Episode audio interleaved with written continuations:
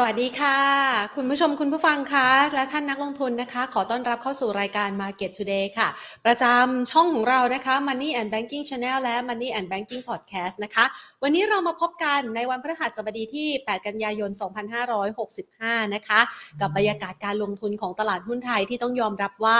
ปรับตัวดีขึ้นตามทิศทางของตลาดหุ้นต่างประเทศค่ะ โดยเฉพาะอย่างยิ่งตลาดหุ้นดาวโจนส์นะคะเมื่อค่ำคืนที่ผ่านมานั้นมีแรงซื้อเข้ามาอย่างคึกคักสดใสนะคะ ในขณะเดียวกัน พอเห็นภาพของความสดใสก็ส่งต่อมายังตลาดหุ้นในโซนเอเชียนะคะ เช้าวันนี้ตลาดหุ้นในโซนเอเชียค่อนข้างจะปรับตัวได้ดีค่ะ แล้วก็เป็นภาพการลงทุนที่ส่งต่อเนื่องมายังตลาดหุ้นไทยด้วยนะคะ ส่งผลอย่างไรส่งผลทำให้ในช่วงของตลาดภาคเช้านะคะ ตลาดหุ้นไทยนั้นสามารถที่จะปรับตัวเพิ่มขึ้นได้ ไปทดสอบที่ระดับใกล้ๆ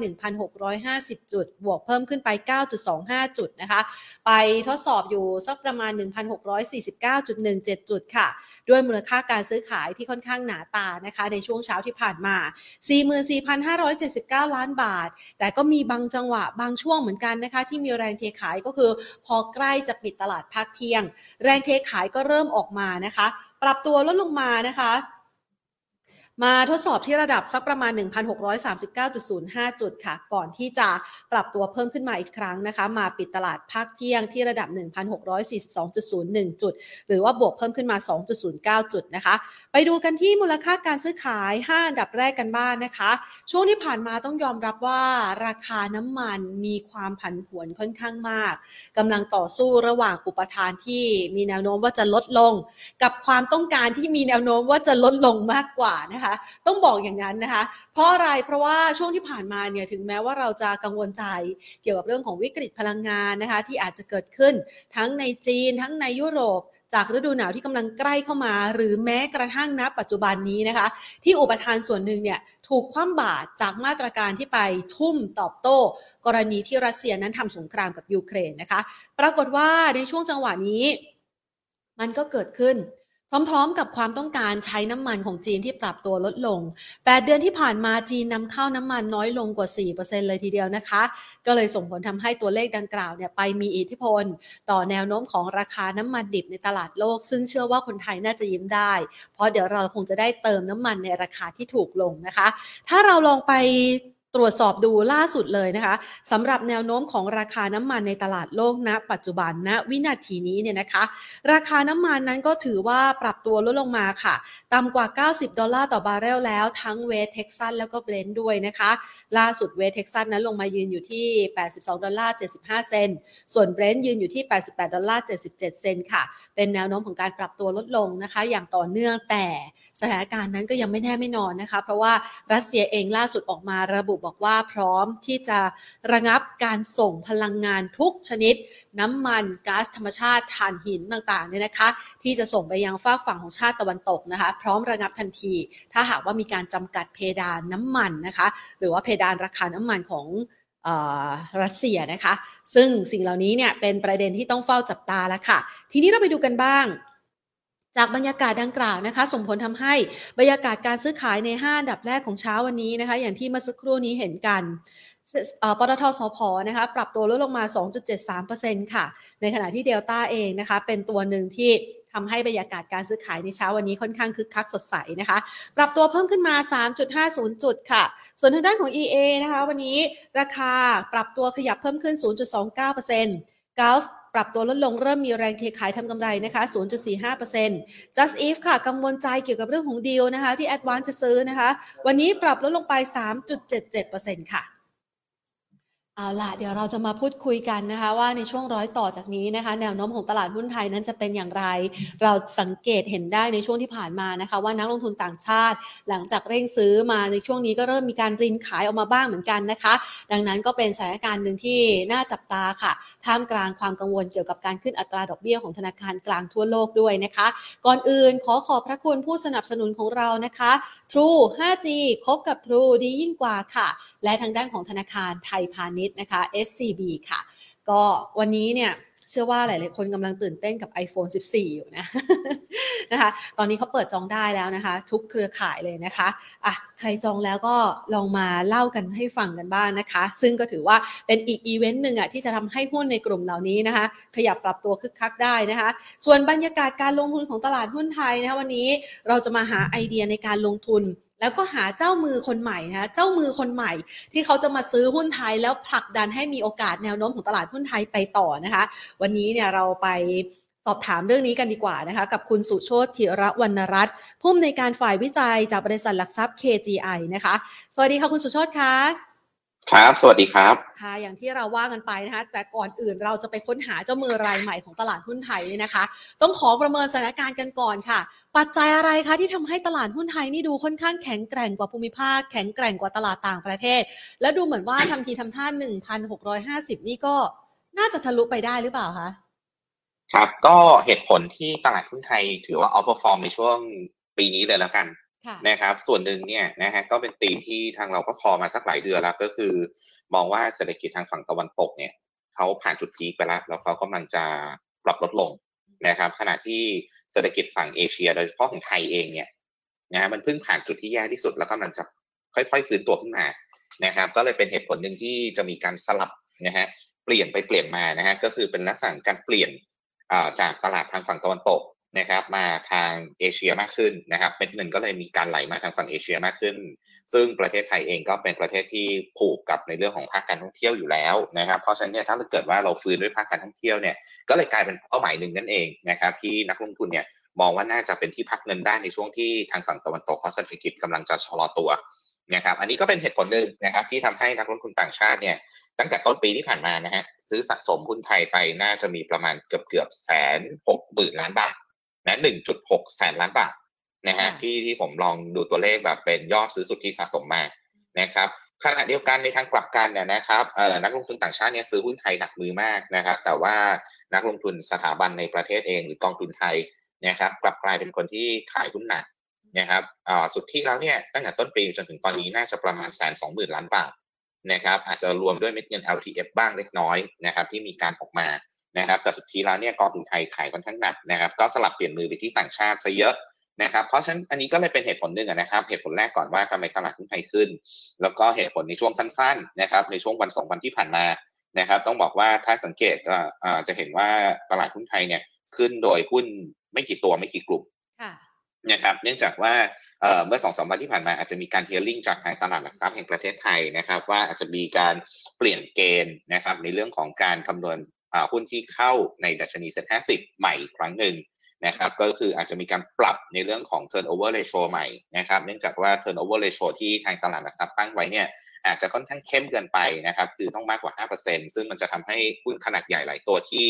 ต้องบอกว่าสภาพคล่องการซื้อขายจะไม่ได้สูงมากนักเนี่ยต้องตกเกณฑ์นี้ไปนะครับก็เลยทำให้ทางตลาดหลักทรัพย์มีการเฮียริ่งที่จะปรับเกณฑ์นี้ขึ้นมา ซึ่งน่าจะใช้แหละนะครับในช่วงของปีหน้านะครับก็เลยทำให้หุ้นขนาดใหญ่ที่สภาพคล่องน้อย นะครับเราเห็นชัดเลยนะฮะเมื่อวันนี้เนี่ยเมื่อสองวันก่อนเลยแล้วกันนะครับยกตัวอย่างเช่นอย่างตัว BJC หุ้นเดลต้าหุ้นแมคโครนะเป็นต้นนะครับที่เป็นหุ้นขนาดใหญ่มาเก็ตแคปค่อนข้างใหญ่เนี่ยแต่สภาพคล่องการซื้อขายไม่ได้เยอะมากนะครับมีการปรับตัวขึ้นมาค่อนข้างเยอะนะครับพอปรับตัวขึ้นมาค่อนข้างเยอะเนี่ยอีกมุมหนึ่งคือเขามีผลกับดัชนีเซ็นดินเด็กเพราะว่า Market Cap เขาเยอะนะครับก็เลยทำให้เซ็นดินเด็กเนี่ยดูเหมือนจะเห็นภาพที่ปรับตัวขึ้นมาในช่วงวันสองวันที่ผ่านมานั่นเองนะครับ สำหรับปัจจัยต่างประเทศเองผมเชื่อว่าตอนนี้ไม่น่าจะมีอะไรที่เป็นนัยยะมากนักนะครับ น่าจะยังคงเป็นประเด็นต่างๆ ที่นักลงทุนคาดการไว้อยู่แล้วนะครับ ไม่ว่าจะเป็นในเรื่องของการขึ้นดอกเบี้ยของทางฝั่ง ECB การเตรียมขึ้นดอกเบี้ยของทางฝั่งเฟดเองก็ตามนะครับ ในเรื่องของราคาน้ำมันที่มีการพักฐานในช่วงนี้นะครับ ซึ่งตรงนี้เนี่ยไม่น่าจะเป็นประเด็นอะไรใหม่นะครับสำหรับประเด็นในประเทศนะครับ ก็อาจจะเป็นอีกประเด็นหนึ่งนะครับ ที่อาจจะทำให้นักลงทุนเนี่ยมองว่าอาจจะ มีลุ้นในเรื่องการเข้ามาเก็งกำไรก่อน ก็คือในเรื่องของประเด็นทางการเมืองนะครับการตัดสินของทางศาลรัฐธรรมนูญนะครับ ก็คงจะคาดการณ์กันว่าน่าจะไม่มีประเด็นอะไรที่พลิกโผนะครับ ก็เลยทำให้เกิดแรงเก็งกำไรขึ้นมาในช่วงสั้นๆนะครับ แต่ตอนนี้ก็ต้องบอกว่าการคำตัดสินของทางศาลก็มีการเลื่อนแถลงไปก่อนนะครับ อาจจะเป็นช่วงของชาประมาณกลางๆเดือนนะฮะก็อาจจะทำให้ตรงนี้เนี่ยแรงซื้อแรงเก็งกำไรในส่วนของประเด็นนี้ก็อาจจะชะลอลงไปบ้างเล็กน้อยนะครับ แล้วก็กลับมาดูในเชิงของเทคนิคนะฮะอย่างที่ทางคุณแพนบอกว่าตอนนี้เนี่ยน่าจะทดสอบอยู่แถวๆบริเวณ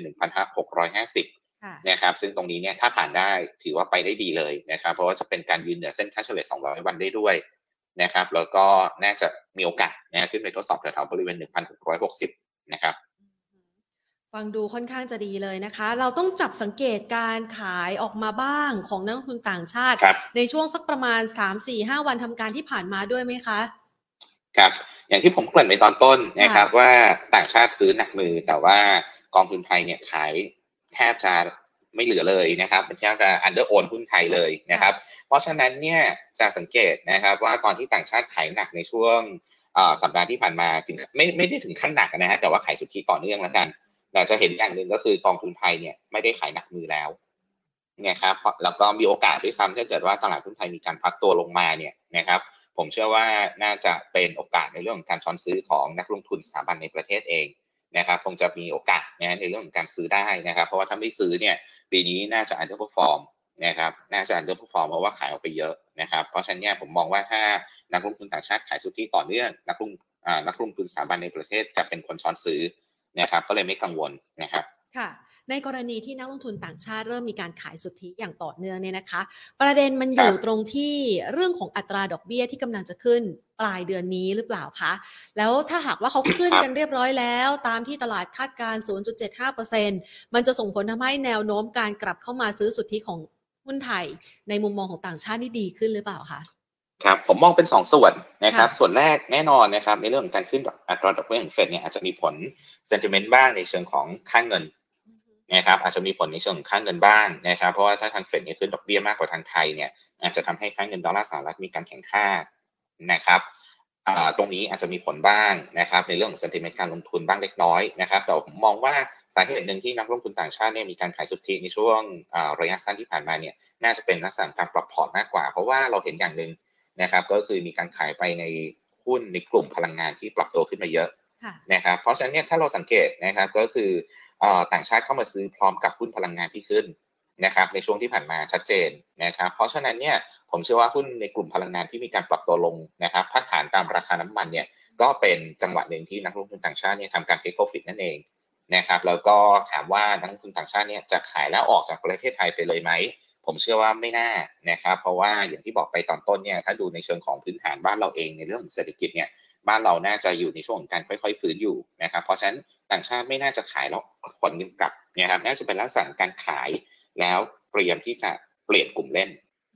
นะครับเตรียมที่จะเปลี่ยนกลุ่มเล่นมากกว่านะครับ เป็นลักษณะการ sector rotation นะครับ เพราะฉะนั้นผมเชื่อว่าอย่างที่บอกนะครับ คือ ต่างชาติไม่น่าจะขายแล้วผลเงินกลับนะครับ แล้วก็ถ้าถามว่าในเรื่องของเฟดเนี่ยถ้าขึ้นอัตราดอกเบี้ยแล้วนะครับมีโอกาสที่ต่างชาติจะกลับมาซื้อสุทธิไหมนะครับ ตรงนี้ผมเชื่อว่านะฮะประเด็นการขึ้นอัตราดอกเบี้ยเนี่ยไม่น่าจะเป็นปัจจัยที่มีผลกับการตัดสินใจมากนักละนะครับ น่าจะเป็นปัจจัยโดยเฉพาะตัวของเขาเองมากกว่าในเรื่องของกลุ่มพลังงานที่มันเริ่มพัก นะครับเพราะว่าในเรื่องของอัตราดอกเบี้ยเนี่ยผมเชื่อว่านักลงทุนส่วนใหญ่มีการคาดการไว้ในระดับหนึ่งแล้วแหละนะครับคือทำใจไว้แล้วว่าดอกเบี้ยขึ้นแน่นอนนะครับเพียงแต่ว่าในช่วงที่ผ่านมาอาจจะตกกระใจนะครับ ในเรื่องของการแถลงในที่ประชุมสัมมนาแจ็คสันโฮนะครับว่าการขึ้นดอกเบี้ยเนี่ยอาจจะเยอะแล้วก็ยาวนานนะครับอันนั้นอาจจะทำให้ตกกระจายบ้างเล็กน้อยนะครับแต่ผมเชื่อว่าทุกคนเนี่ยมีการไปอินไปในการเข้ามาลงทุนตรงนี้ละนะครับเพราะยอมรับแล้วว่ายังไงดอกเบี้ยก็ต้องขึ้นนะครับค่ะ ถ้าเรามองนะคะก่อนที่เราจะไปหาว่า sector ไหนนะคะจะเป็น sector ที่ต่างชาติให้ความสนใจใน sector ถัดไปเนี่ยนะคะ ขอสอบถามในกลุ่มพลังงานก่อนละกันนะคะ เพราะว่าราคาปรับฐานลงมาค่อนข้างแรงนะเพราะว่าเราไม่เห็นระดับที่สักประมาณ 80 ดอลลาร์ต่อบาร์เรลเนี่ยมานานแล้วนะคะ เราประเมินแนวโน้มของราคาพลังงานไว้ยังไงบ้างคะคุณสุโชตคะ ครับก็นักวิเคราะห์กลุ่มพลังงานของทาง KGI นะครับน้องเขาประเมินว่าราคาหุ้นราคาน้ำมันแล้วกันนะครับ ราคาน้ำมันเนี่ยพักฐานลงมาอย่างนี้เนี่ยไม่น่าจะนานนะครับทางกลุ่ม OPEC Plus เนี่ยน่าจะมีการตัดสินใจในเรื่องของการลดกำลังการผลิตนะครับเพื่อพยุงราคานะเพราะฉะนั้นแถวๆบริเวณ 80 เหรียญดอลลาร์สหรัฐต่อบาร์เรลเนี่ยน่าจะเริ่มหยุดนะครับน่าจะเริ่มหยุดการปรับลงนะครับหรือถ้ามีการปรับลงให้ต่ำกว่า 80 ดอลลาร์สหรัฐต่อบาร์เรลเนี่ยน่าจะมีประเด็นข่าวในเรื่องของการลดกำลังการผลิตตามมา นะครับเพราะตอนนี้เนี่ยต้องบอกว่าในเรื่องของฝั่ง demand นะครับมันอาจจะมีอะไรที่เป็นปัจจัยเติมเข้ามานะครับว่า demand อาจจะชะลอตัวลงมากกว่าที่คิด ก็คือการล็อกดาวน์ของประเทศจีนนะครับแล้วความกังวลในเรื่องของเศรษฐกิจโลกนะครับเพราะฉะนั้นการลดกำลังการผลิตน่าจะเริ่มเห็นนะครับในช่วงของระดับราคาที่ต่ำกว่า 80 เหรียญดอลลาร์สหรัฐต่อบาร์เรลนะครับก็น่าจะเริ่มมีเสถียรภาพมากขึ้นในเรื่องของราคาน้ำมันนะครับเพราะฉะนั้นผมมองว่าประเด็นนี้ไม่น่ากังวลแต่ว่าสิ่งที่มันจะเกิดขึ้นกับหุ้นในกลุ่มพลังงานเนี่ย ก็คือผลประกอบการไตรมาสที่ 3 น่าจะแย่ลงนะครับแน่ๆนะครับเพราะว่าในเรื่องของการ mark to market ในเรื่องของตัว stock loss น่าจะเกิดนะครับ ค่ะ แล้วถ้าเรามองเนี่ยนะคะ ไตรมาสที่ 3 อาจจะเป็นไตรมาสที่แย่ที่สุด หรือว่าแรงโน้มของราคาน้ำมันเนี่ยน่าจะลงมาทดสอบสักประมาณนี้แหละแนวรับที่ 80 นะคะ เรามองโอกาสในการที่จะเข้าซื้อ เพื่ออาจจะเก็งกำไรเกี่ยวกับกรณีของมาตรการคว่ำบาตรระหว่างยุโรปกับรัสเซีย หรือว่าหน้าหนาวที่จะถึงนี้ยังพอมีโอกาสสำหรับกลุ่มนี้ไหมคะ ครับถ้าจะมองในมุมนี้เนี่ยเเรามองขอไปที่กลุ่มถ่านหินเป็นหลักแล้วกันนะครับ ยังไม่อยากให้ไปยึดกับน้ำมันนะครับอยากให้ไปดูที่ถ่านหินแล้วกันนะครับ เพราะว่าถ้าเกิดว่าเรามองกรณีรัสเซียกับยูเครนเนี่ยนะครับในเรื่องของการปิดท่อแก๊สนะครับถ่านหินน่าจะเป็นพระเอกมากกว่าน้ำมันนะครับ เพราะว่าในช่วงของฤดูหนาวเนี่ยการใช้พลังงานไฟฟ้าน่าจะเพิ่มขึ้นนะครับ แล้วก็ดีมาในส่วนของตัวถ่านหินน่าจะเป็นพระเอกกลับมานะครับ ก็มองว่าถ้าจะมองในมุมนี้เนี่ยไปดูที่ตัวกันปูแล้วกัน นะครับ หรือนะฮะหรือถ้าเกิดว่าจะมองในอีกมุมหนึ่งนะครับ ก็ผมยังคงมองในเรื่องของการเดินทางนะครับการการเดินทางต่างๆนะครับ ในในช่วงของปีใหม่ปลายปีนะครับ ก็คงจะไปเน้นในหุ้นในกลุ่มลงกลั่นนะครับ ก็คงจะมีดีมาในเรื่องของน้ำมันที่เกี่ยวข้องกับการเดินทางนะฮะมากขึ้นกลับมามากขึ้น แล้วก็อาจจะอยากให้โฟกัสไปที่ตัวที่อาจจะเน้นในเรื่องของน้ำมันดีเซลนะครับ ตรงนั้นน่าจะเป็นตัวที่ได้รับประโยชน์ในเรื่องของการเดินทางต่าง นะครับก็อาจจะไปมองตัวลงกันเพียวๆไปเลยนะครับ อย่าง e s o หรือ SPRC เป็นต้นนะครับ ก็อยากให้แยกแล้วกันไม่อยากให้ไปดูที่พลังงานโดยรวมทั้งกลุ่มนะฮะค่ะจะได้ให้เป็นไอเดียไว้สำหรับคุณผู้ชมที่อยากจะซื้อในลักษณะของการย่อตัวนะคะ ทีนี้เราไปดูกันบ้างนนะคะ อย่างที่เมื่อสักครู่นี้นะคะ คุณสุโชตได้ให้ไอเดียกับเราไว้ แล้วก็จับสังเกตมาให้ดูด้วยว่าอะต่างชาติเนี่ยไม่น่าจะขนเงินออกจากไทยหรอกเพียงแต่ว่าเขาเริ่มออกจากหุ้นในกลุ่มพลังงาน ไปสู่รูปแบบของกลยุทธ์ก็คือ sector rotation กลุ่มที่น่าจะเป็นเสน่ห์ดึงดูด กลุ่มถัดไปที่ต่างชาติจะเข้านี่ในมุมมองของคุณสุโชตมองไปที่ไหนฮะครับก็แน่นอนนะครับถ้าเกิดว่าเรามองประเทศไทยว่าเศรษฐกิจเรากำลังจะฟื้นฟื้นด้วยอะไรนะฟื้นด้วยการบริโภคในประเทศฟื้นด้วยการท่องเที่ยวนี่แหละนะครับก็คือคนเดินทางเข้ามาแล้วก็กินใช้กันนี่แหละนะครับอ่าอย่างที่เราเริ่มเห็นนะฮะผมเชื่อว่าคนถ้าถ้าเดินตามห้างเนี่ยน่าจะเริ่มเห็นคนเป็นห้างแล้ว นะครับ หรือไปตามสถานที่แบบใจกลางเมืองต่างๆเนี่ยหรือสถานที่ท่องเที่ยวผมเชื่อว่าหลายคนที่ไปเนี่ยเห็นแล้วว่าเริ่มมีต่างชาติเข้ามาพักในโรงแรมนะครับเริ่มมีต่างชาติในโรงแรมไม่ว่าจะเป็นทางตะวันตกเองก็ตามทางยุโรปเองก็ตาม หรือเป็นนักท่องเที่ยวในเอเชียก็ตามนะครับ เพราะฉะนั้นเนี่ยผมเชื่อว่าธีมนี้ยังคงเล่นได้อยู่นะครับเพียงแต่ว่าอาจจะหาตัวที่ยังรักกาดอยู่นั่นเองนะครับ แล้วก็ในเรื่องของการท่องเที่ยวการบริโภคในประเทศ แล้วก็ต่อเนื่องไปด้วยในเรื่องของหุ้นในกลุ่มธนาคารพาณิชย์นะครับ ซึ่ง เป็นกลุ่มที่ต้องบอกว่ายังอยู่ในระดับที่ต่ำอยู่นะครับ แล้วก็น่าจะเกาะกระแสในเรื่องของการขึ้นอัตราดอกเบี้ยนโยบาย แล้วก็ในเรื่องของเศรษฐกิจที่ฟื้นตัวได้นะครับ ก็อยากให้โฟกัสไปกลุ่มการท่องเที่ยวนะครับค้าปลีกค้าส่งการบริโภคนะครับ แล้วก็กลุ่มธนาคารพาณิชย์นั่นเองนะครับค่ะ อ่านะคะ เดี๋ยวเราได้ไอเดียตรงนี้ไว้นะคะจอเป็นรายกลุ่มไปก่อนนะคะ แล้วเดี๋ยวเราจะมีท็อปพิกแนบท้ายนะคะ ข้างหลังเพราะว่าในกรณีของ sector rotation เนี่ยก็ถือว่าเป็นสิ่งที่หลาย ๆ คนมองแล้วก็พิจารณากันอยู่ เพราะว่าตลาดหุ้นไทยมันคงไปไกลๆแรงๆเนี่ยนะคะด้วยหุ้นตัวเดียวคงยากนะคะ ทีนี้เราไปดูต่อนะคะ คุณสุโชตคะอย่างที่คุณสุโชตว่าไว้นะคะบอกว่าเอ๊ะตอนนี้เนี่ยกรณีของกองทุน ที่เขามีการถือพอร์ตหุ้นในหุ้นไทยน้อยเหลือเกิน คุณสุโชตมองยังไงคะ แล้วกลยุทธ์ถัดไปของกองทุนเขาจะทำยังไงกับหุ้นไทยบ้างคะครับก็ต้องบอกว่า ผมก็ไม่ใช่ผู้จัดการกองทุนนะฮะแต่ถ้าผมลองสมมุติตัวเองนะครับว่าถ้าเราเป็นผู้จัดการกองทุนเนี่ยคือถ้าปิดปีอย่างนี้เนี่ย น่าจะโดนลูกค้าวยวายไม่มีของเลยอะนะฮะก็คือ performance อาจจะเข้าตลาดก็ถือว่าโดนบ่นละ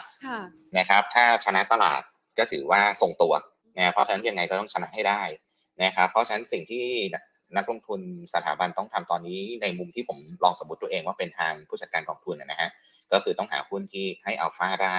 นะครับไปซื้อหุ้นโมเมนตัมเนี่ยอาจจะเหนื่อยก็คือต้องไปตามฝรั่งยังไงก็ไม่ชนะนะครับสิ่งที่จะชนะได้เนี่ยต้องหาหุ้นที่ให้อัลฟาก็คือหุ้นที่ยังอยู่ข้างล่างเราพร้อมที่จะรีบาวนะครับเปลี่ยนจากเพนขาลงเป็นขาขึ้นได้นะครับ ก็คงต้องมองหุ้นสเปคลักษณะนั้นนะครับหุ้นที่ไม่แพงแล้วกัน นะครับเพราะว่าถ้าไปไล่หุ้นโมเมนตัมเนี่ย คือไล่ยังไงก็ไม่มีทางชนะ เพราะว่าเขาไล่ไปแล้วถูกไหมฮะเต็มที่ก็คือแค่เท่ากับนะฮะเพราะฉะนั้นแค่เท่ากับเนี่ย เราก็โดนลูกค้าบ่นแล้วนะฮะเพราะฉะนั้นเนี่ยสเปคที่ต้องการคือกลุ่มที่ผมบอกไปทั้งหมดนั่นแหละนะครับ การท่องเที่ยวการบริโภคในประเทศ แล้วก็โรงอ่าแล้วก็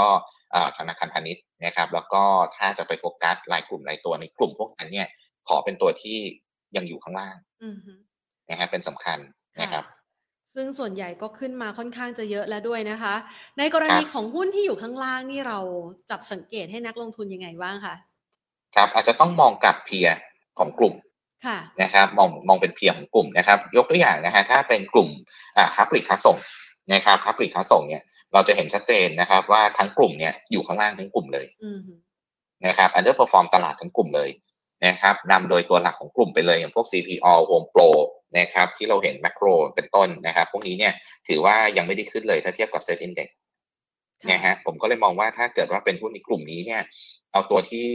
อาจจะไม่มี overhang นะครับอย่าง CPALL Makro เนี่ยอาจจะมี overhang บางอย่างในเรื่องของการที่นักลงทุนอาจจะกังวลการไปซื้อธุรกิจค้าส่งที่ต่างประเทศนะครับว่าเอ๊ะเดี๋ยวจะมีอะไรเข้ามาอีกหรือเปล่าเหมือนตอนซื้อแมคโครนะครับก็เลยอาจจะตรงนั้นอาจจะเป็น overhang บางส่วนเล็กๆ น้อยๆที่อาจจะทำให้นักลงทุนกังวลนะผมก็เลยมองไปที่ตัวโฮมโปรละกัน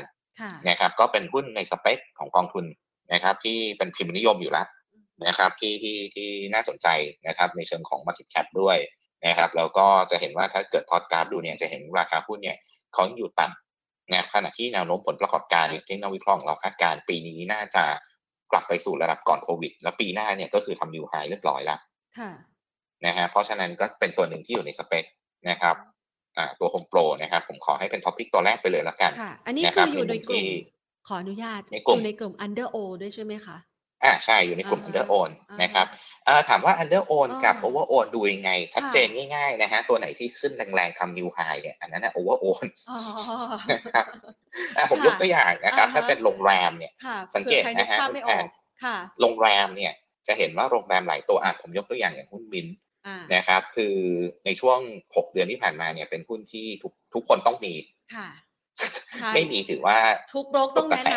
ำนะฮะทุกคนต้องแนะนำกลายเป็นว่าพอทุกคนมีหมดนะครับต่อให้ตีมการท่องเที่ยวดีแค่ไหน คุณก็ไม่ไปไหนนะฮะเพราะว่าทุกคนมีหมดแล้วใช่เต็มไม้เต็มมือไม่มีใครซื้อแล้วอ่านะครับ ก็จะเป็นลักษณะนั้นนะครับเพราะฉะนั้นหาหุ้นที่มันยังอยู่ข้างล่างนี่แหละนะครับ ก็อย่างโฮมโปรมก็ให้เป็นตัวแรกนะครับในกลุ่มค้าปลีกค้าส่ง นะครับ แล้วก็ถ้าจะเกิดมามองในในในมุมของกราฟเข้ามาบ้างนะครับเข้ามาประกอบบ้างนะครับ นอกเหนือจากในธีมการลงทุนของตัวเขาเองนะครับ ในเชิงของกราฟนะครับ ตอนนี้เนี่ยเขากำลังจะฝ่าเส้นค่าเฉลี่ย 200 วันขึ้นไปอยู่นะครับ แบบ EMA ตอนนี้อยู่ที่ 14 บาท 20นะ14.2 นะครับ ถ้าเกิดว่าเขาฝ่าตรง 14.2 ได้นะครับ ถัดไปเนี่ยจะมี 200 วันแบบ SMA รออยู่ตรง 14.5 2 แนวนี้สำคัญนะครับ ผ่านได้ปุ๊บเนี่ยผมเชื่อว่าน่าจะจบขาลงเรียบร้อย นะคือที่ผ่านมาเนี่ยกลุ่มเส้นค่าเฉลี่ยเขาเล่นตัวเป็นขาลง แล้วก็ตั้งแต่ที่ยืนแถวๆ13 บาท 50 จนถึง 14 บาทเนี่ยเขากลายเป็นลักษณะการไซเวย์เพื่อรอการเบรกตรง 14.2 ถึง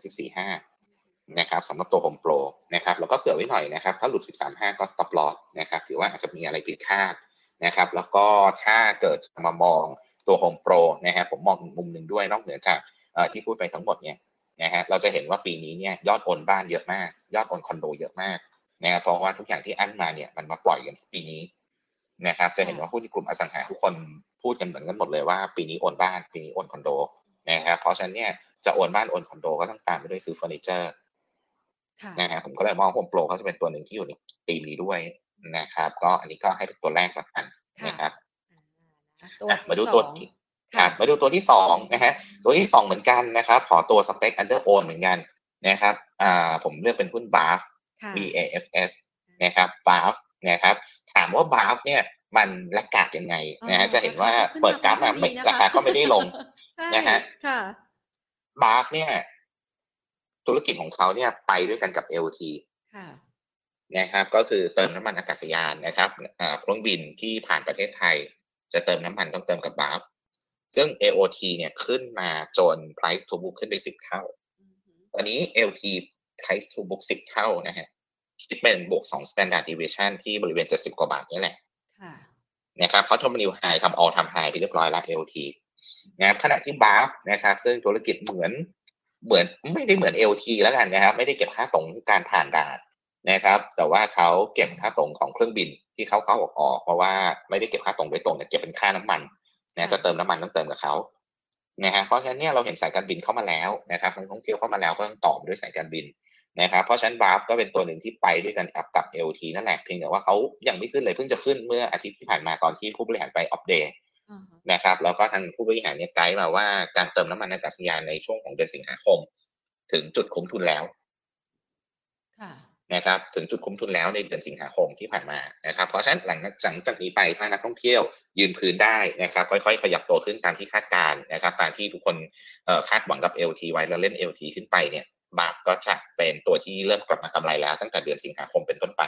เนี่ยกันยายนเป็นต้นไปนะครับเพราะสิงหาคมเนี่ยเพิ่งผ่านจุดเบรกอีเวนต์นะครับบาฟก็เป็นตัวหนึ่งนะครับที่เหมือน LT แล้วก็พอมาดูในเชิงของ price to book เหมือนกันนะครับ เมื่อกี้ LT 10 เท่า price to book คิดเป็น 2 standard deviation บาฟนะครับตอนนี้อยู่ที่ประมาณ 4 เท่าของ price to book คิดเป็นประมาณสัก 1 เท่าของ standard deviation นะครับ ถือว่าค่อนข้างแลกกาตัว LT เยอะมากนะครับ คือที่ผ่านมาเนี่ยไม่ได้ไม่ไม่ได้ขึ้นตาม LT แม้ว่าเขาจะไม่ได้ลงนะครับ ไม่ได้ขึ้นตามก็จริงแต่ไม่ได้ลงนะฮะผมก็เลยมองเป็นตัวหนึ่งที่ที่น่าสนใจแล้วกัน ถ้าจะเกิดจะมามองในมุมหาหุ้นที่ราคานะครับ ก็สำหรับบาฟนะครับแนวรับนะครับ ก็ราคาหุ้นเขายืนแถวๆสามสิบนะครับ ผมก็อาจจะมองว่าแถวๆสามสิบลงมาจนถึงยี่สิบเก้านะครับ ตรงนี้เนี่ยถ้าเกิดว่ามีการพักตัวลงมาก็น่าสนใจ นะครับแล้วก็ในส่วนของแนวต้านนะครับแนวต้านด้านบนสำหรับตัวบาฟเนี่ยผมอาจจะมองเขาแถวๆสักบริเวณสามสิบสองบาทบวกลบแล้วกันนะครับสำหรับแนวต้านของเขานะครับ แล้วก็ในส่วนของพื้นฐานนะครับนักวิเคราะห์ของเราเนี่ยทำเป้าพื้นฐานเอาไว้ที่สามสิบหกบาทห้าสิบนะครับสามสิบหกจุดห้าค่ะนะครับ อันนี้ก็เป็นตัวที่สองที่ผมมองนะครับ ว่าว่าน่าจะรับ ตีมนี้ได้นะครับ มาอีกตัวหนึ่งนะครับ อาจจะเป็นไซส์ไม่ได้ใหญ่มากนักแล้วแต่ว่าก็ระดับ Market Cap เกินหมื่นล้านนะครับอยู่ในสเปคที่กองทุนไทยซื้อได้เหมือนกัน แล้วก็สามารถเพิ่มอัลฟาให้ได้เหมือนกันนะครับ ก็คือตัว SNNP หรือสีนานาพรนะครับตัว SNNP เนี่ยมันน่าสนใจยังไงเขาเป็นขนมขบเคี้ยวนะครับเป็นโลตัสขาไก่เป็นเจเล่นะเป็นเมจิกฟาร์มเครื่องดื่ม แน่นอนนะครับ การท่องเที่ยวมาก็ต้องตามด้วยขนมขบเคี้ยวนะฮะเปิดโรงเรียนนะฮะเปิดโรงเรียนเนี่ยเท่าที่คุยกับทางผู้บริหารมาร้านเซเว่นหน้าโรงเรียนเนี่ยขนมขายดีเลยนะครับเปิดโรงเรียนปุ๊บนะครับหรือร้านโชห่วยหน้าโรงเรียนเนี่ยขายดีทันทีนะครับขอแค่เด็กมาเข้าโรงเรียนนะครับ ก็เป็นสาเหตุหนึ่งนะครับ ที่ผมเชื่อว่าผลประกอบการไตรมาสที่ 3 น่าจะกลับมาดูดีได้นะครับหลังจากที่ไตรมาสที่2เนี่ยยืนพื้นดีแล้วนะครับไตรมาสที่ 3 จะค่อนข้างดี แล้วก็ไฮไลท์ของเขาเนี่ยคือในช่วงครึ่งปีแรกเนี่ย ก็เจอในเรื่องของต้นทุนวัตถุดิบเหมือนกันนะครับไม่ว่าจะเป็น packaging หรือต้นทุนเนื้อเนื้อเนื้อขนมของเขาเนี่ยนะครับ มันสูงขึ้นนะครับเขาก็มีการปรับ packaging นะครับก็เหมือนกับทุกคนนั่นแหละนะครับมีการปรับ packaging มีการปรับทุกอย่างใหม่หมดนะครับเพื่อให้ margin ยืนได้ เสร็จแล้วพอเข้าสู่ไตรมาสที่สามนะครับผมเชื่อว่าต้นทุน packaging ลงแล้วนะครับต้นทุนวัตถุดิบหลังๆต่าง ๆ อาจจะเริ่มยืนนะครับแต่ว่า packaging เนี่ยลงแน่นอน เพราะฉะนั้นเนี่ยเอ่อ gross margin ในไตรมาสที่สามของ S&P เนี่ย นะครับ SNNP เนี่ยน่าจะเห็นภาพที่ดีขึ้นเทียบกับครึ่งปีแรกนะครับ เพราะว่าเขามีการปรับ packaging ไปแล้วนะครับ เสร็จแล้วไตรมาสที่ 4 โรงงานที่เวียดนามจะเปิดอีกนะครับ ก็จะเป็นอีก story หนึ่งเลยนะครับ ก็สำหรับตัว SNNP นะครับกำไรในช่วงครึ่งปีแรกเนี่ยคิดเป็น 45%ของประมาณการกำไรทั้งปีที่นักวิเคราะห์ทำใน Bloomberg Consensus นะฮะ เพราะฉะนั้นผมเชื่อว่าน่าจะมีการปรับขึ้นนะฮะ เพราะว่าอย่างที่บอกไปคือไตรมาสสามดีกว่าสองไตรมาสสี่มีโรงงานเวียดนามอีกจะดีกว่าสามนะเพราะฉะนั้นเนี่ย น่าจะต้องมากกว่าที่นักวิเคราะห์คาดการณ์กันไว้ใน Bloomberg Consensus โอกาสในเรื่องของการปรับประมาณการขึ้นน่าจะเห็นนะครับ ก็สำหรับตัว SNNP นะครับก็เป็นตัวหนึ่งที่เคยทำไฮเอาไว้เกือบเกือบ 20 บาทนะครับเพราะฉะนั้นเนี่ยยังมีโอกาสในเรื่องของการรีบาวกลับขึ้นไปได้อยู่นะครับ ก็ในส่วนของตรงนี้นะครับ ผมมองในแนวรับแนวต้านตัว S&P นะครับจะเห็นว่าวันนี้เนี่ยเขาดีตัวกลับขึ้นมานะครับ หลังจากที่ในช่วง 3-4 วันที่ผ่านมาเนี่ยปรับตัวลงมาแรง แล้วก็ลงไปทดสอบเส้น 200 วันแบบ SMA แถวๆบริเวณ 15 บาท 20 แล้วนะครับ ตอนนี้ดีตัวกลับขึ้นมานะครับ ก็ผมมองแนวต้านนะครับ วันนี้ถ้ายืนเหนือ 16.5 ได้นะครับ น่าจะมีโอกาสทดสอบแนวต้านของ17บาทนะครับ 17 บาทนะครับ แล้วก็ถ้าเกิดว่ายังยืนเหนือ 16.5 ไม่ได้นะครับ แนวรับของเขาเนี่ยผมมองแถวๆบริเวณ 16.2 นะ16.2 นะครับ แล้วก็ในส่วนของตัวเป้าพื้นฐานที่นักวิเคราะห์ทำไว้ใน Bloomberg consensus เนี่ยเฉลี่ยอยู่ที่ประมาณเกือบเกือบ20 บาทนะครับ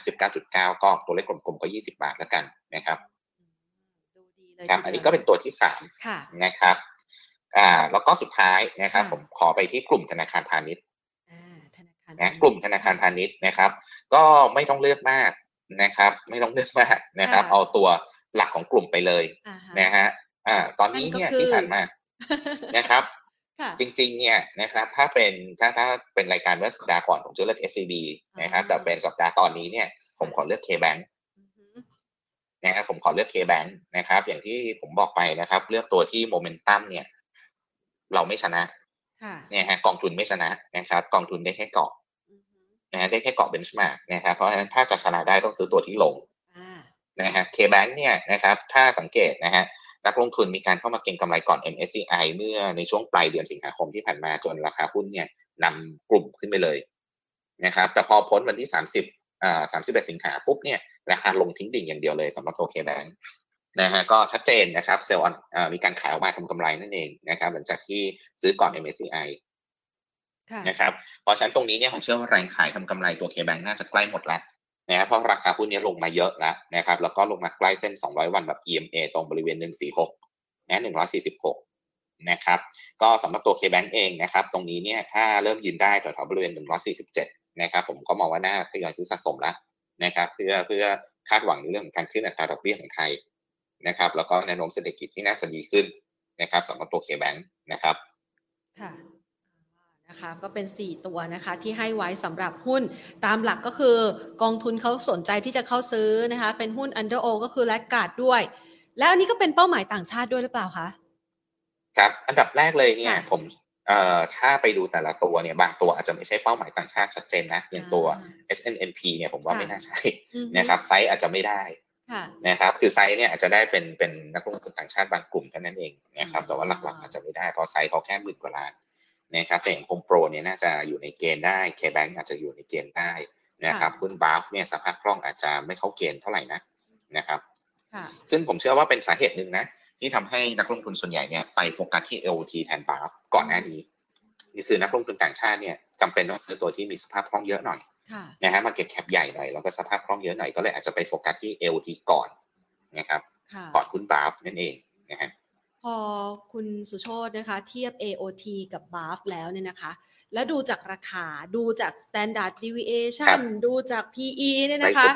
อ่านะคะ เมื่อสักครู่นี้เนี่ยเห็นกราฟของ BAF นะ มันมีลุ้นจะไปทำไฮไหมคะ เอาเอาแค่ไฮเดิมไปทดสอบให้ได้โอ้ไฮเดิมนี่เขาก็อยู่ไกลอยู่นะ ผมว่าเท่าหนึ่งห้าสิบบาทใช่ไหมคะอ่า ไฮย้อนไปไกลเลยใช่ไหมฮะอ่าฮะใช่ค่ะอ่าผมว่า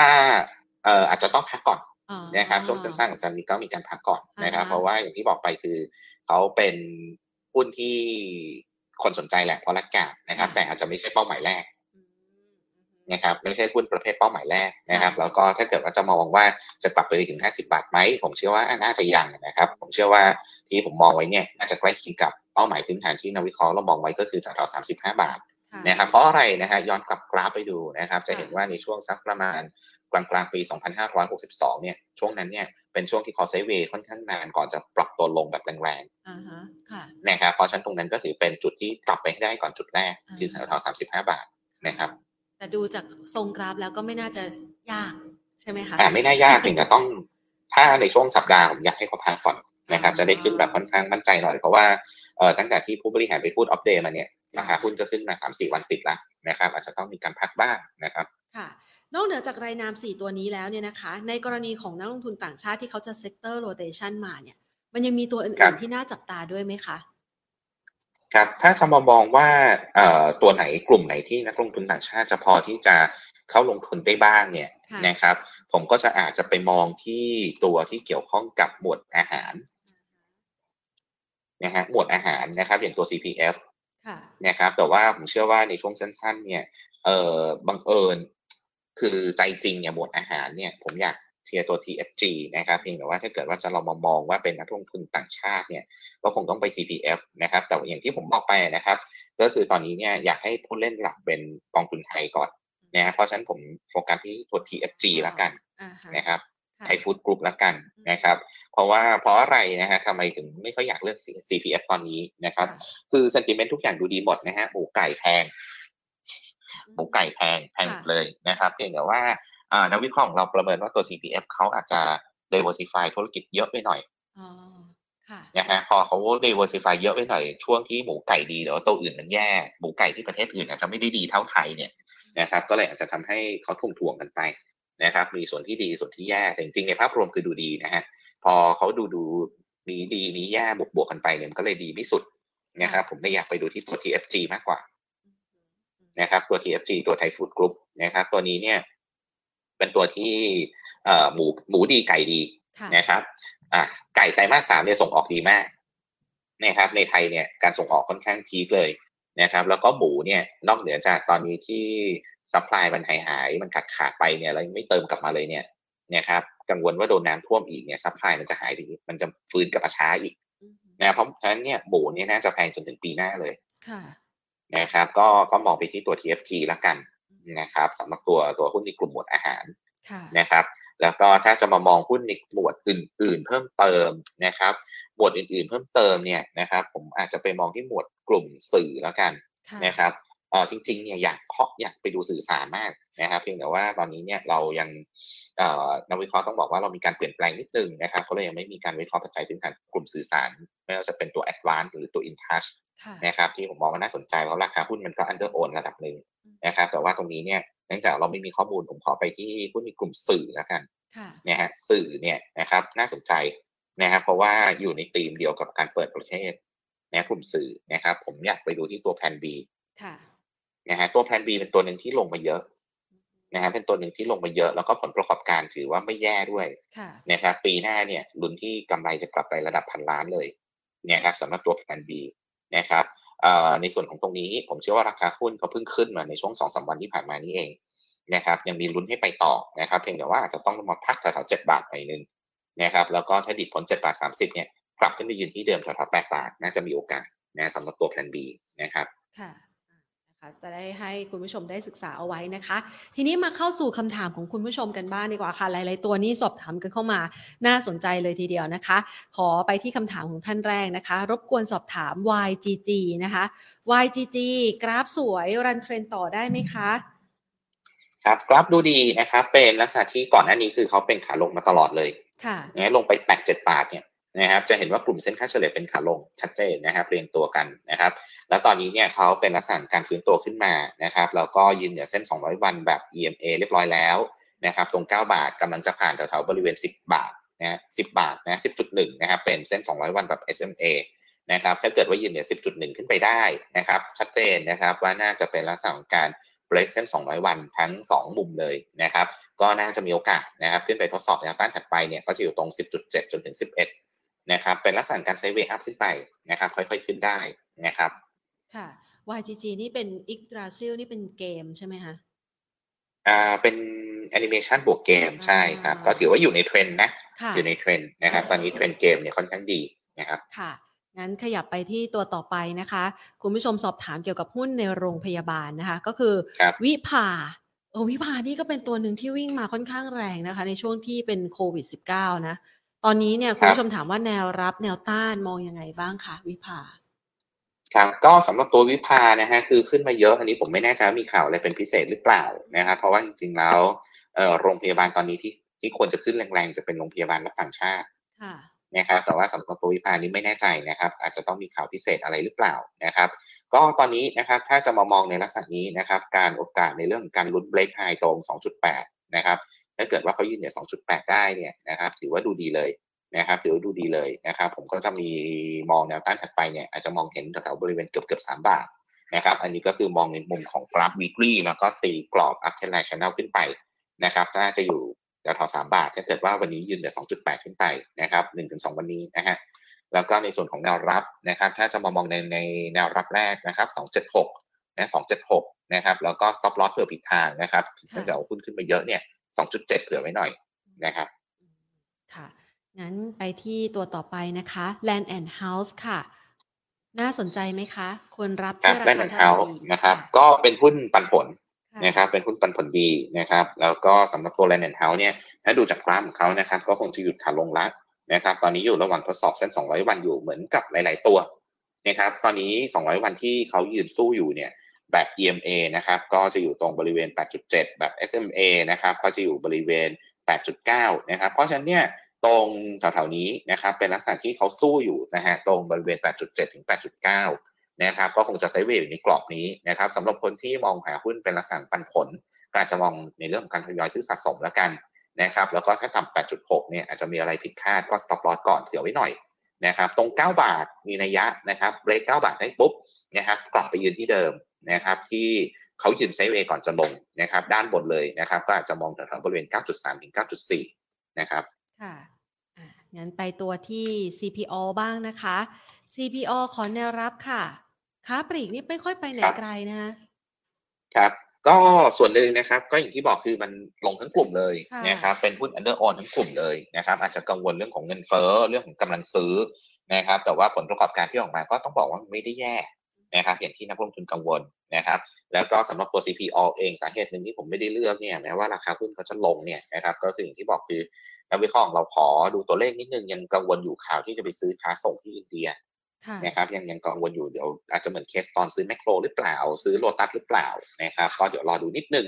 นะครับตอนนี้ก็อาจจะเป็น overhang เล็ก ๆ แต่ว่าถ้าใครมองในเรื่องการซื้อสะสมเนี่ยนะครับน่าจะน่าสนใจนะครับเพราะว่าตอนนี้เนี่ยครึ่งปีหลังผมเชื่อว่าน่าจะดี นะสำหรับตัว CPALL นะครับคือเงินเฟ้อถอยลงมาหน่อยนะครับอยู่ระดับที่เฟ้ออ่อนๆค่าแรงขั้นต่ำปรับขึ้นเนี่ยถือว่าดีกับเขานะครับในภาพรวมนะครับถ้าจะมามองในส่วนของแนวรับนะครับรับเนี่ยผมมอง 60นะครับแล้วก็ stop loss เกิดผิดทางตรง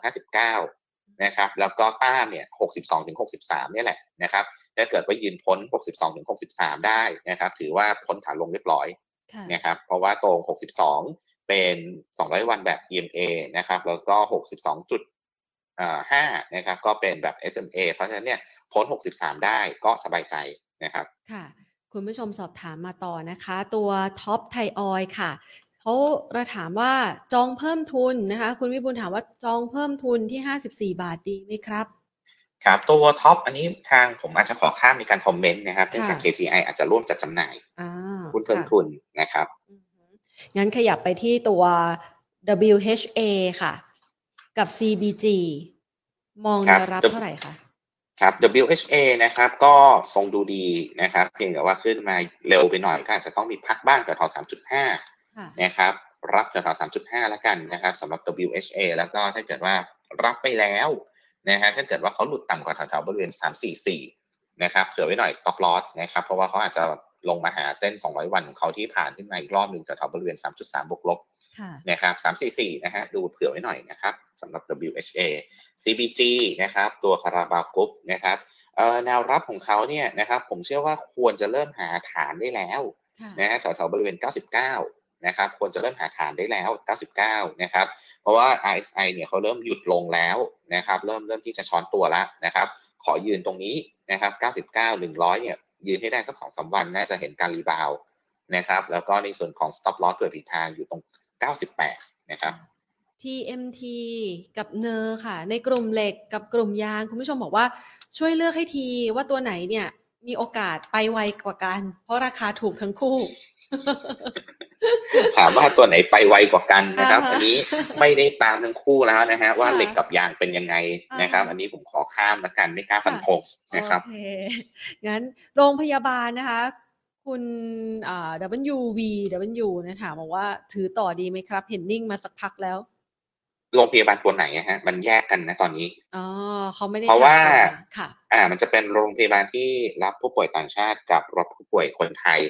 นะครับถ้ารับผู้ป่วยคนไทยเนี่ยอาจจะขึ้นเหนื่อยหน่อยอย่างตัวยกตัวอย่างนะครับ ที่ผ่านมาเนี่ยอาจจะเป็น BCH นะครับอาจจะเป็นตัวโรงพยาบาลธนบุรีนะครับอาจจะขึ้นเหนื่อยหน่อยนะเพราะว่าผู้ป่วยโควิดเขาเริ่มซาละนะครับขณะที่พวกรับผู้ป่วยต่างชาติอย่าง BH BDMS เนี่ยน่าจะกลับมาแทนนะครับผลประกอบการน่าจะกลับมาสู่ที่เดิมแทนนะครับ แต่ว่ายกตัวอย่างอย่างตัววิภานี้ไม่แน่ใจนะว่าเกิดอะไรขึ้นนะครับ อาจจะต้องมี ข่าวพิเศษในส่วนตัวเขาเองนะครับ อันนี้ผมไม่แน่ใจค่ะ ขยับไปที่ NCAP ค่ะ กลุ่ม leasing คุณผู้ชมบอกว่ามันเกิด divergence ที่ MACD แล้ว มีมุมมองยังไงดีคะก็อาจจะทำได้แค่ rebound ก่อนนะครับ เพราะว่าตอนนี้ overhang เยอะเยอะเหลือเกินนะครับ กลุ่มลิสซิ่งไม่จะเป็นเรื่องแรกเลยคือเรื่องของ bond yield นะครับตัวนี้เนี่ยเป็นตัวที่ตรงวิ่งตรงกันข้ามกับ bond yield แล้วสำหรับกลุ่มลิสซิ่งโดยธรรมชาติของเขา นะครับสองนะครับสองนะฮะก็คือในเรื่องของการคุมนะการเข้ามาคุมเข้มของทางแบงค์ชาติของหน่วยงานต่างๆนะครับ อันนี้ชัดเจนเลยว่าทุกคนเนี่ยอยากคุมเหลือเกินกับกลุ่มลิสซิ่งนะเพราะฉะนั้นเนี่ยมันเจอ overhang หลายเรื่องนะครับ ก็จะเห็นว่าลิสซิ่งหลาย ๆ ตัวเนี่ยขนาดตัวใหญ่ ๆ ในตลาดยังยังยังไม่ขึ้นเลยนะครับ ผมก็เลยมองว่าอาจจะขึ้นยากหน่อยเต็มที่อาจจะได้แค่ rebound ก่อนนะครับสำหรับตัว NCAP นะครับ ถ้าเกิดจะ มามามองว่าถ้าเกิดว่าเขาจะ rebound ไหวไหมเนี่ยนะครับผมอยากให้ดูตรงบริเวณ 4.5 นะครับต้านแรกยืนตรงนั้นไหวเนี่ยค่อยมามองนะครับว่าอาจจะมีโอกาสฟื้นตัวเป็น rebound ขึ้นไป technical rebound นะฮะ 4.8 ถึง 5 นะครับ แต่ว่าขอขอยืนสักบริเวณสัก 4.5 ก่อนนะครับ ค่ะชโยล่ะคะ มองยังไงบ้างคะ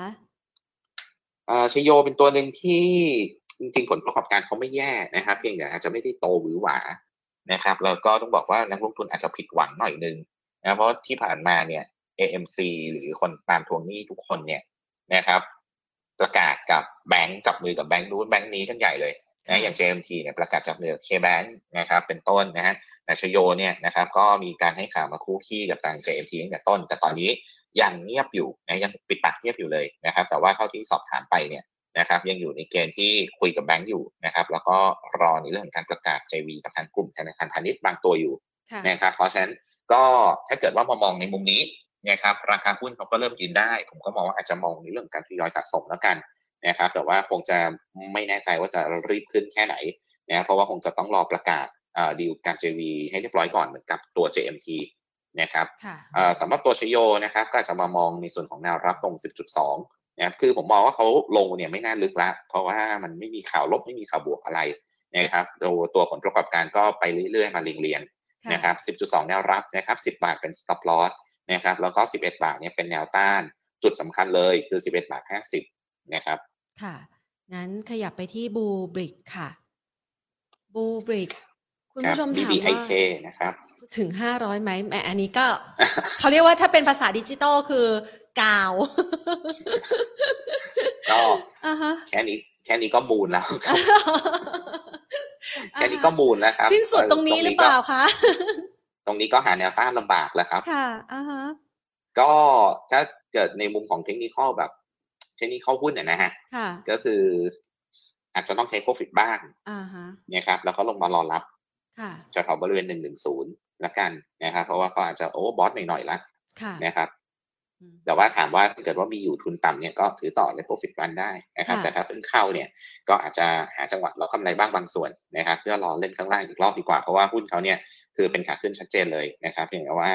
เขาก็ไม่ได้ขึ้นขาเดียวเหมือนกัน คือขึ้นแล้วก็ต้องมีการพักตัวลงมาเหมือนกัน ถ้าดูจากแพทเทิร์นนะครับนี่แฟนรายการเรานี่เขาถือกันหลายคนนะเขาถามกันมาหลายคนเลยนะคะ ตัวนี้นะคะ ขอไปที่ just eve บ้างค่ะ ราคามีแต่ไหลลง วันนี้ยังไงดีคะ สำหรับตัว just eve นี้ขอ no comment แล้วกันครับ ไม่มีข้อมูลเลยฮะค่ะ อ่านะคะ งั้นขอผ่านไปนะคะ ถามให้แล้วนะคะ คุณผู้ชม BEM ค่ะ BEM มองยังไงคะ BEM นะครับ ก็รอการประมูลรถไฟฟ้านั่นแหละนะครับ แล้วก็ในเชิงของตัวพัดคนโดยสารต่างๆ เนี่ย แล้วก็ทางด่วนเนี่ย กลับมาเป็นปกติหมดแล้วนะครับ ก็อาจจะเล่นได้นะครับ แต่อาจจะไม่ได้เป็นผู้ที่หวือหวานะครับ ก็แนวต้านอยู่แถวๆบริเวณ 9.2 นะครับแล้วก็ในส่วนของแนวรับนะครับในส่วนของแนวรับ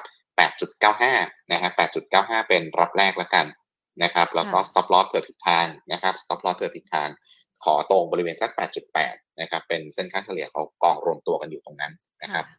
Prince ค่ะ ขออีกสักสี่ตัวนะคะ Prince ค่ะ มองแนวรับเท่าที่เท่าไหร่คะ Prince นี่คือ Prince C นะครับ ใช่ครับก็เจ็ดบาทนะครับแล้วก็สำคัญด้วยไม่ควรหลุดนะครับถ้าหลุดจะ เหลือไว้หน่อยนะครับนี่ผมกำลังเดานะครับเนี่ยว่าจะมีคอมเซเว่นไหมคอมเซเว่นช่วงนี้ iPhone เขาคือจริง ๆ คุณผู้ชมไม่ถามแต่เดี๋ยวแพนจะถาม iPhone 14 มาแล้ว ครึ่งแสน ราคาโอเคนะฮะ ตัวเริ่มต้น ผมเชื่อว่าไม่ไม่ต่างกับ iPhone 13 มากนะนะครับ น่าจะทำให้การตัดสินใจซื้อได้อยู่ในระดับที่ดีกว่าก่อนหน้านี้ที่กลัวกันว่าจะแพงมาก นะครับก่อนหน้านี้นี่กังวลว่าจะแพงกว่านี้นะครับก็ผมมองว่าไม่น่าจะเป็นลบแล้วกันนะครับ ก็น่าจะอยู่ในเรื่องของการทำโปรโมชั่นนะครับ ว่าน่าสนใจแค่ไหน แต่โดยปกติแล้วนะครับ ในอดีตแล้วกันสองสมปีที่ผ่านมา จริง ๆ แล้วมีไอโฟนใหม่เนี่ยเท่าที่ผมเคยวิเคราะห์ตัวคอมเซเว่นเมื่อหลายปีก่อนนะฮะส่วนใหญ่ตัวขายดีคือตัวตกรุ่น อ๋อ ใช่ อันนี้ก็จะไปจองตัวตกรุ่นเหมือนกัน ตัวใหม่มาเมื่อไหร่ตัวตกรุ่นจะขายดีทันทีนะครับ อันนี้คือสิ่งที่ที่ที่เป็นมาตลอดนะครับ เพราะฉะนั้นเนี่ยผมก็เลยมองว่าไม่ไม่ได้โฟกัสตัวใหม่เท่าไหร่นะครับ แต่ตัวใหม่นี่คือตัวกำไรดีนะแต่ว่าตัวตัวขายดีคือตัวตกรุ่น ใช่ ใครๆก็อยากได้ของดีนะคะถูกแต่ก็ COM7น่าจะยืนนะครับแถวๆสามสิบสี่นะครับ แล้วก็วันนี้อาจจะมี sell on fact บ้าง นะครับวันนี้อาจจะมี sell on fact บ้างก็ไม่ได้น่ากังวลอะไรนะครับ ก็ในส่วนของแนวต้านนะครับสามสิบห้านะครับ แล้วก็ถ้าพ้นสามสิบห้าได้น่าจะทดสอบแถวๆบริเวณ ผมเชื่อว่าน่าสามสิบหกไม่น่าเป็นปัญหานะครับ ถ้าพ้นสามสิบห้าเนี่ยน่าจะมีแรงผลักขึ้นไปแถวๆบริเวณสามสิบเจ็ดเป็นเส้นสองร้อยวันแบบ SMA ได้นะครับ ก็รับแถวๆสามสิบสี่นะครับ แล้วก็ stop loss เผื่อผิดทางตรงสามสิบสามนิดหน่อย ค่ะ เอ๊ะแล้วเมื่อกี้ Prince นี่เราให้ Prince นี่ Prince ตรงเจ็ดบาทนะครับ รับเจ็ดบาทแล้วก็ไม่ควรหลุด นะฮะรับรับแถวๆนี้แหละไม่ควรหลุดเลยนะครับ ถ้าหลุดเนี่ยน่ากังวลต้อง stop loss เผื่อหน่อยนะครับ ค่ะ ขยับไปที่ Wise ค่ะ Wise นี่เคยมาแรงมากๆ ครับ ก็สำหรับกลุ่มขนส่งตอนนี้เนี่ย มันเท่าที่คุยมานะครับ คือมันไม่ใช่เรื่องของ supply กลับมาอย่างเดียวนะครับ อันนี้ขอขอมองในมุมของเรือคอนเทนเนอร์ก่อนนะครับคอนเทนเนอร์เนี่ยเมื่อช่วงโควิดนะครับเรือคอนเทนเนอร์ตู้คอนเทนเนอร์ไป อยู่ที่ท่าเรือทางฝั่งอเมริกา แล้วอเมริกาติดโควิด แล้วก็มีนโยบายต่างๆ ออกมาเนี่ย มันทำให้คนเนี่ย เอาตู้ออกมาไม่ได้แล้วกันถ้าพูดภาษาง่ายนะครับก็เลยทำให้ supply ตู้มันหายไปจากระบบนะครับ ขณะที่ทุกคนเขาต้องเร่ง restock ของเพื่อเตรียมเตรียมเตรียมเตรียมการท่องเที่ยวนะครับ เตรียมหลังโควิดนะครับ แต่พอเป็นลักษณะนั้นปุ๊บเนี่ยก็เลยทำให้ค่าระวางเรือมันขึ้นในช่วงปีที่ผ่านมานะครับ แต่ตอนนี้นะครับเท่าที่สอบถามไปหลาย ๆ เจ้าก็คือตอนนี้เนี่ย supply ตู้มันเริ่มปล่อยออกมาแล้ว ขณะที่ดีมาเนี่ย ที่จีนเขาล็อกดาวน์อย่างนี้เนี่ยทำให้ดีมานมันสะดุดนะครับก็เลยทำให้ค่าระวางค่าขนส่งต่างเนี่ยมันเริ่มสะดุดไปด้วยนะครับ ก็เลยเป็นสาเหตุหนึ่งที่ทำให้หุ้นในกลุ่มขนส่งเนี่ย ในภาพรวมก็อาจจะดูอ่อนไปบ้างในช่วงนี้นะครับสำหรับตัวไอซ์เองนะครับ ตอนนี้เนี่ยแพทเทิร์นเขาดูอาจจะดูน่ากังวลนะครับ ถ้าเกิดว่ามีการย่อตัวลงมาตรงนี้เนี่ย ผมมองแนวรับตรง 11.5 ไม่ควรหลุด นะครับถ้าหลุด 11.5 เนี่ยน่ากังวลนะครับ ว่าจะลงไปย้ำเดี๋ยวเราเดือน11 บาทกันอีกรอบหนึ่งนะครับเอ่อเอสโซที่เมื่อต้นรายการนะคะ คุณสุชาติแนะนำไว้ คุณผู้ชมถามว่าสิบสามบาทยี่สิบรับได้ไหมคะครับสำหรับตัวเอสโซนะครับ ถ้าถามว่ารับตรงไหน รับแรกเนี่ยไม้แรกผมอยากให้ อยากให้ได้ตรงสิบสามอ่าค่ะนะจะเห็นว่าจุดเดิมที่เขาย้ำลงมาเนี่ยแถวๆบริเวณสิบสามนิดๆหย่อนลงมาตรงสิบสองแปด นะครับเพราะฉะนั้นเนี่ยผมอยากให้ได้รับตรงแถวๆบริเวณสิบสามค่ะนะครับ ตรงนั้นน่าน่าจะเป็นไม้แรกก่อนนะครับ แล้วก็ไม้ถัดไปก็หย่อนลงมาหน่อยแถวๆบริเวณสิบสองแปดนะครับค่ะเพราะว่าเพราะว่าถ้าเกิดว่าไปดูตัว MACD เนี่ยจะเห็นว่าเขาเพิ่งจะกดลงมาตัดสิงแนลไลน์พอดีเหมือนกันนะครับ อาจจะต้องมีการพักลงมาหน่อยนะครับไปตัว RJH ค่ะ โรงพยาบาล ราชธานีตัว RJH นะครับเอ่อตรงนี้นะครับจะเห็นว่า RSI เขาเริ่มนิ่งแล้วเริ่มยืนได้ MACD เริ่มยืนได้ เพราะฉะนั้นตรง 36 นะครับ ถ้าหยุดตรงนี้แล้วไซเวย์ออกข้างเป็นลักษณะการพยุงทรงตรง 36 ได้ ถือว่าดีแล้วนะครับ เพราะว่าลงมาตั้งแต่ 40 กว่าบาทลงมาตรงนี้เนี่ยถือว่าลงมาเยอะนะครับ ให้เขาไซเวย์ตรง 36 บาทให้ได้ก่อนนะครับ โดยมีแนวรับอยู่ตรง 35.5 นะครับ35.5 แล้วก็ stop loss เผื่อผิดทางเนี่ยนะครับตรงโลที่ทำไว้ก่อนหน้านี้ตรง 35เสียง35 สลึงเนี่ยผมตัวเลขกลมๆก็ 35 บาทแล้วกันให้เป็น stop loss นะครับตรงนี้พยุงออกข้างให้ได้สักประมาณ 3-5 วันก่อนนะครับอย่าทำยูโรใหม่ แล้วอาจจะเริ่มเห็นโอกาสในเรื่องของการทำเทคนิคอลรีบาวกลับได้บ้างนะครับก็จะมีแนวต้านอยู่ตรง 37-38 นะครับค่ะตัวสุดท้ายค่ะ SCC ค่ะปูนซีเมนไทยค่ะ ครับปูนซีเมนไทยนะครับ ตอนนี้ปิโตเคมีหนักนะครับเออแม้ว่า แม้ว่าราคาน้ำมันจะลงนะครับ แม้ว่าราคาน้ำมันจะลงนะครับ แต่สเปรดเนี่ยไม่ไหวแล้วนะครับ เนื่องจากว่ากำลังการผลิตใหม่โดยเฉพาะสาย PE สาย PP เนี่ยเติมเข้ามาเยอะมากช่วงครึ่งปีหลังของปีนี้นะครับ ก็เลยทำให้สเปรดอยู่ในระดับที่ค่อนข้างต่ำนะครับหุ้นใหญ่ก็เลยเป็นตัวหนึ่งที่รับผลกระทบในส่วนของตรงนี้2นะครับธุรกิจปูนนะครับ อันนี้ ผมไม่แน่ใจแต่ว่าโดยปกติแล้วปูนใช้ถ่านหินเป็นต้นทุนเชื้อเพลิงนะฮะตอนนี้ถ่านหินราคาขนาดนี้นะครับ ผมก็เชื่อว่ากำไรก็อาจจะไม่ได้ดีเท่ากับแต่ก่อนนะครับ ในส่วนของตัวปูนใหญ่นะครับ เพราะฉะนั้นนะครับก็ถ้าไม่มีของก็อย่าเพิ่งนะฮะอย่าเพิ่งเข้านะครับ รอให้เขา ฟื้นทุกอย่างให้ได้ก่อนดีกว่านะครับ ก็คงจะเป็นช่วงสักประมาณปีหน้าละกันนะครับ เดี๋ยวค่อยกลับมาดูในส่วนตัวสเปรดปิโตเคมีใหม่กันอีกรอบหนึ่งนะครับ แต่ว่าถ้าดูในเชิงของเทคนิคนะครับสุดโลที่ทำไว้ 355 นะครับ ตอนนี้กำลังจะอยู่ตรงบริเวณนี้พอดี ถ้าหลุด 355 คงจะเป็นลักษณะการซึมต่อนะครับ แต่ถ้ายืนได้ 355 เราไซด์เวออกข้างนะครับ จะเป็นการสร้างฐานตรงนี้ได้นะครับ ก็ยังถือว่า สบายใจไปได้เปลาะหนึ่งนะครับ ก็จะมีแนวต้านสำหรับการเกิดอย่างนี้เขารีบาวเล็ก ๆ ได้นะครับ ตรงแถวบริเวณ 360 นะครับสุดท้ายจริง ๆ แล้วนะคะ อันนี้คุณผู้ชมถามขึ้นมาก่อนที่จะปิดรายการนะคะแมคโครที่ 36 บาท 50 ราคานี้ คุณผู้ชมถามว่าสูงหรือต่ำเอาเป็นว่าราคานี้รับได้ไหมครับ รับได้นะครับ คือแมคโครกับ CPO เนี่ยน่าซื้อทั้งคู่นะครับ แต่อย่างที่บอกไปคือ ผมยังไม่กล้าหยิบขึ้นมาเชียร์เป็นตัวท็อปพิกวันนี้เนี่ยเพราะว่าไม่แน่ใจนะครับคือนักวิเคราะห์เราก็ไม่แน่ใจเหมือนกันเรื่องการไปซื้อค้าส่งที่ต่างประเทศนะครับ ว่าอาจจะต้องมีการแบกหนี้เพิ่มหรือเปล่ามีอะไรเพิ่มหรือเปล่าต้องต้องขอไฟเอาตัวเลขกันนิดนึงนะครับ แต่ถามว่าน่าซื้อไหมนะครับ ผมเชื่อว่าราคาหุ้นเขาเนี่ยจะเห็นว่าตลาดขึ้นลงเละแค่ไหนหรือไม่ขึ้นไม่ลงยังไงก็ตามอย่างแมคโครเขาก็ยืนอยู่ตรง 34เนี่ยแหละนะครับ ต่อให้เขาขึ้นมาเป็น 36 เนี่ย มันก็ไม่ได้ขึ้นจากเดิมมากนะนะครับผมก็เลยมองว่าตรงแถวบริเวณ 36 เนี่ยน่ารับนะครับแล้วก็ทยอยรับได้นะครับถ้าเกิดว่าจากเป็นนักลงทุนที่สามารถซื้อสะสมแล้วถือได้สัก 3 เดือน 6 เดือนแล้วกันนะครับแต่ว่าถ้าไม่สามารถถือได้นะครับผมก็มองว่าให้มันพ้นแถวบริเวณ 38 39 ก่อนค่อย follow by ตามยังทันนะฮะยังทันนะครับเพราะหุ้นเขาลงมาเยอะมากนะครับนะคะ ให้คุณผู้ชมไว้นะคะเป็นคำแนะนำในการตัดสินใจนะคะในการลงทุนนะคะ พร้อมกับคัดเลือกตัวหุ้น Under O มาด้วยนะคะสำหรับใครที่อยากจะหาเป้าหมายการลงทุนหุ้นและกาด แล้วก็มีไอเดียที่มีปัจจัยพื้นฐานสนับสนุนนะคะ โอกาสของการที่จะปรับตัวเพิ่มขึ้น โดยเฉพาะอย่างยิ่ง มุมมองที่น่าสนใจในสไตล์ของนักลงทุนที่อาจจะมีกองทุนเข้ามาสนใจในหุ้นตัวนี้นะคะ ที่วันนี้คุณสุชตแนะนำเอาไว้ให้กับเรานะคะ วันนี้ต้องขอขอบคุณคุณสุชตมากเลยนะคะ ที่มาให้ไอเดียกันค่ะครับ สวัสดีครับนะคะ คุณสุโชติเขียนวรรณรัตน์นะคะ จากทางด้านของ KGI นะคะเรามา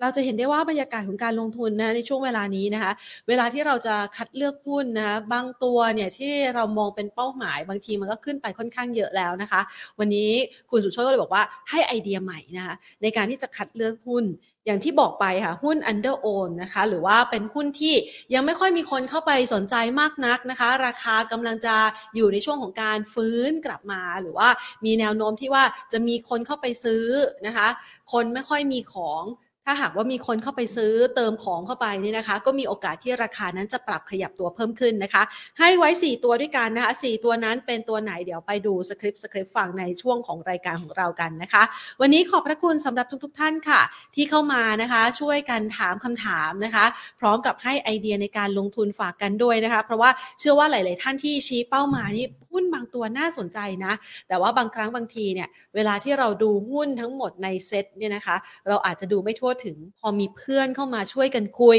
ช่วยกันไปค้นหาตัวที่น่าสนใจ ช่วยกันรู้ว่าเทคนิคตรงนี้มันเป็นยังไงเนี่ยนะคะ ก็จะทำให้เราเนี่ยสามารถเจอของดีนะคะ ในช่วงจังหวะที่เรากำลังจะหาตัวที่จะเข้าในรอบต่อไปก็ได้นะคะ วันนี้ต้องขอขอบพระคุณมาก ๆ เลยนะคะสำหรับทุกท่านค่ะ ที่เข้ามาพูดคุยกันนะคะ แล้วหวังว่าคลิปนี้จะเป็นประโยชน์ต่อการลงทุนของท่านด้วย วันนี้ลากันไปก่อนค่ะ สวัสดีค่ะ